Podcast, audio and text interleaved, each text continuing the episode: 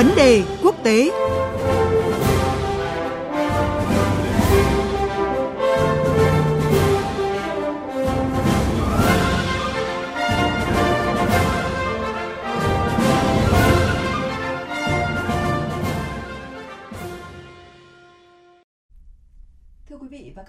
Châu Phi, nơi sinh sống của 1,2 tỷ dân và có thể tăng gấp đôi vào năm 2050, cùng nguồn tài nguyên khoáng sản dồi dào, đang là điểm đến đầu tư cho các nước trên thế giới.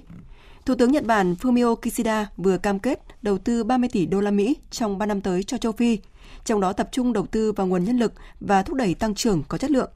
Tuyên bố này được đưa ra tại Hội nghị quốc tế về Tokyo về phát triển châu Phi lần thứ 8 tại Tunisia. So với Mỹ, Liên minh châu Âu hay Trung Quốc, số tiền cam kết vừa nêu không phải quá lớn, song đây là sự điều chỉnh tăng đáng kể của Nhật Bản cho sự phát triển của châu Phi. Bên cạnh đó, dường như Tokyo cũng đang thay đổi cách tiếp cận trong chính sách với châu lục này. Nội dung này được đề cập trong cuộc trao đổi ngay sau đây giữa biên tập viên Thanh Huyền và tiến sĩ Phan Cao Nhật Anh, Viện Hàn Lâm Khoa học Xã hội Việt Nam. Xin chào tiến sĩ Phan Cao Nhật Anh. Vâng, xin chào biên tập viên Thanh Huyền và quý vị thính giả. Vâng thưa ông, chính phủ Nhật Bản vừa cam kết đầu tư 30 tỷ đô la à, cho sự phát triển của châu Phi trong vòng 3 năm tới và đây là khoản tiền lớn nhất trong những năm qua của Nhật Bản dành cho châu lục này. À, ông bình luận gì về các cái yếu tố khiến cho Nhật Bản à, gia tăng đến gấp rưỡi tiền đầu tư cho châu Phi à, so với chỉ 3 năm vừa qua?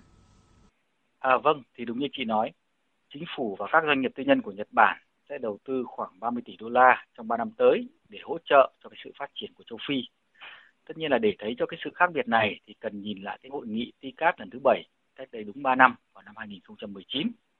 Khi đó, cái tuyên bố tại hội nghị này đã nhấn mạnh cái việc tận dụng sức mạnh của đầu tư tư nhân để thúc đẩy tăng trưởng kinh tế và xã hội ở châu Phi. Tuy nhiên, cái hiện nay thì cái môi trường quốc tế nó đã thay đổi. Châu Phi đang suy thoái do đại dịch Covid-19. Thêm vào đó là cuộc khủng hoảng Ukraine khiến cho tình trạng thiếu lương thực trở nên trầm trọng. Đặc biệt là ứng phó với cái cuộc khủng hoảng thực phẩm ấy thì có một cái là một cái vấn đề trở nên rất cấp bách.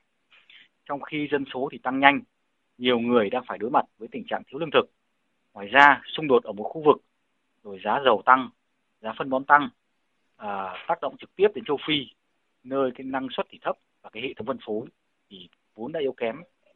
Chính vì vậy mà cái hội nghị ICAT lần này đã tập trung vào việc mở rộng đầu tư để phục hồi kinh tế sau Covid-19 và tăng cường cái hệ thống chăm sóc sức khỏe, y tế cũng như các biện pháp đối phó với Covid-19 và các vấn đề về lương thực.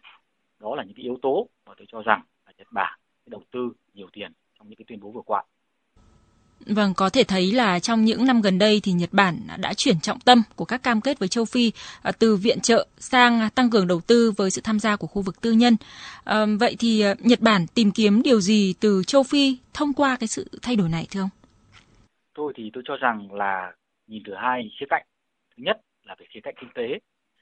Thực tế thì châu Phi là một cái thị trường lớn với khoảng 1,2 tỷ dân và có nguồn tài nguyên, có tiềm năng phát triển kinh tế và người ta gọi là cái thị trường xa xôi cuối cùng. Và đến năm 2050 thì châu Phi sẽ chiếm khoảng 1 phần tư dân số trên thế giới và người ta không thể kinh doanh trên thế giới mà lại không qua châu Phi và các quốc gia lớn đang tích cực đầu tư vào châu Phi với những cái triển vọng trong tương lai.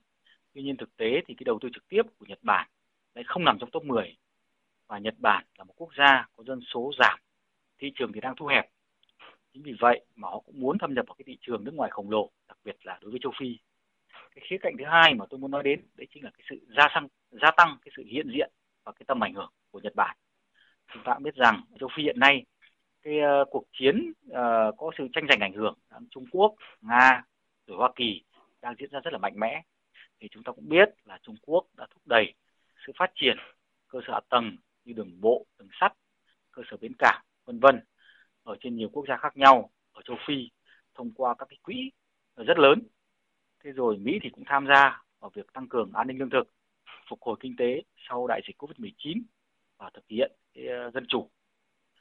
Tuy nhiên cái cuộc khủng hoảng Ukraine thì người ta cũng cho thấy là cái sự ảnh hưởng của Nga nó đã cũng rất mạnh ở châu Phi khi mà trong các cuộc bỏ phiếu mà phản đối Nga thì rất nhiều quốc gia châu Phi vẫn phản đối và ủng hộ Nga chúng ta cũng biết châu Phi là có 55 quốc gia và vùng lãnh thổ. Ừ và chiếm hơn một phần tư số quốc gia trong Liên Hợp Quốc. Bởi vậy những vấn đề mà Nhật Bản cũng quan tâm là họ muốn có được cái sự ủng hộ của các nước châu Phi, do đó là cũng muốn tăng cường quan hệ, trao đổi những cái quan điểm để tìm kiếm cái sự ủng hộ của các à, nước ở châu Phi đối với Nhật Bản. Vâng, trong thập kỷ qua thì châu Phi là điểm đến đầu tư cho các nước lớn trên thế giới và mỗi quốc gia à, thì có cái cách tiếp cận châu Phi theo những hướng khác nhau. À, so với Trung Quốc, Mỹ hay là Liên minh châu Âu EU thì những khoản tiền đầu tư của Nhật Bản cho châu Phi không phải là quá lớn. À, song theo các nhà quan sát thì à, Nhật Bản đang cố gắng tạo ra một cái sự khác biệt nổi trội so với các nước khác. À, theo quan điểm của ông thì cái sự khác biệt đó là gì ạ?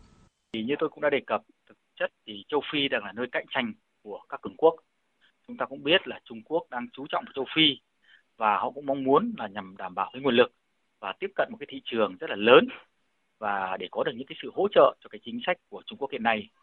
Tuy nhiên là ở đây thì các cái khoản vay uh, của Trung Quốc thì cũng đang là vượt quá khả năng của một số nước và nó trở thành một cái vấn đề.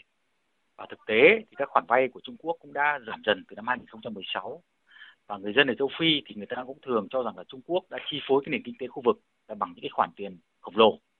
Còn trong khi đó nga thì người ta chú trọng đến cái việc mà buôn bán vũ khí, rồi thì phương tây thì cũng muốn chú trọng đến cái việc mà thực hiện chế độ dân chủ.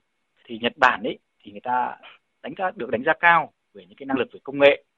Họ muốn có sự hỗ trợ, có tính lâu dài ổn định. Và cái sự hiện diện của Nhật Bản thực chất thì ở châu Phi so với Trung Quốc thì có phần thấp hơn. Và hiện nay thì tất nhiên là dù đầu tư trực tiếp của Nhật Bản và châu Phi thấp hơn Trung Quốc nhưng à, Nhật Bản hiện nay đang hướng đến những cái hợp tác người ta gọi là hợp tác lành mạnh. Và trong những năm gần đây Nhật Bản bắt đầu tập trung vào các lĩnh vực như là sức khỏe, môi trường, những cái lĩnh vực mà Nhật Bản luôn làm tốt. Và Nhật Bản cũng thể hiện một cái tầm nhìn dài hạn và họ muốn làm cái điều gì đó cho châu Phi cố gắng để xây dựng một cái mối quan hệ mà làm thế nào để không bị tụt hậu so với các cường quốc. À, do đó họ muốn gây ảnh hưởng qua những cái khía cạnh này ở châu Phi. Vâng, xin cảm ơn tiến sĩ Phan Cao Nhật Anh với những à, phân tích và nhận định vừa rồi.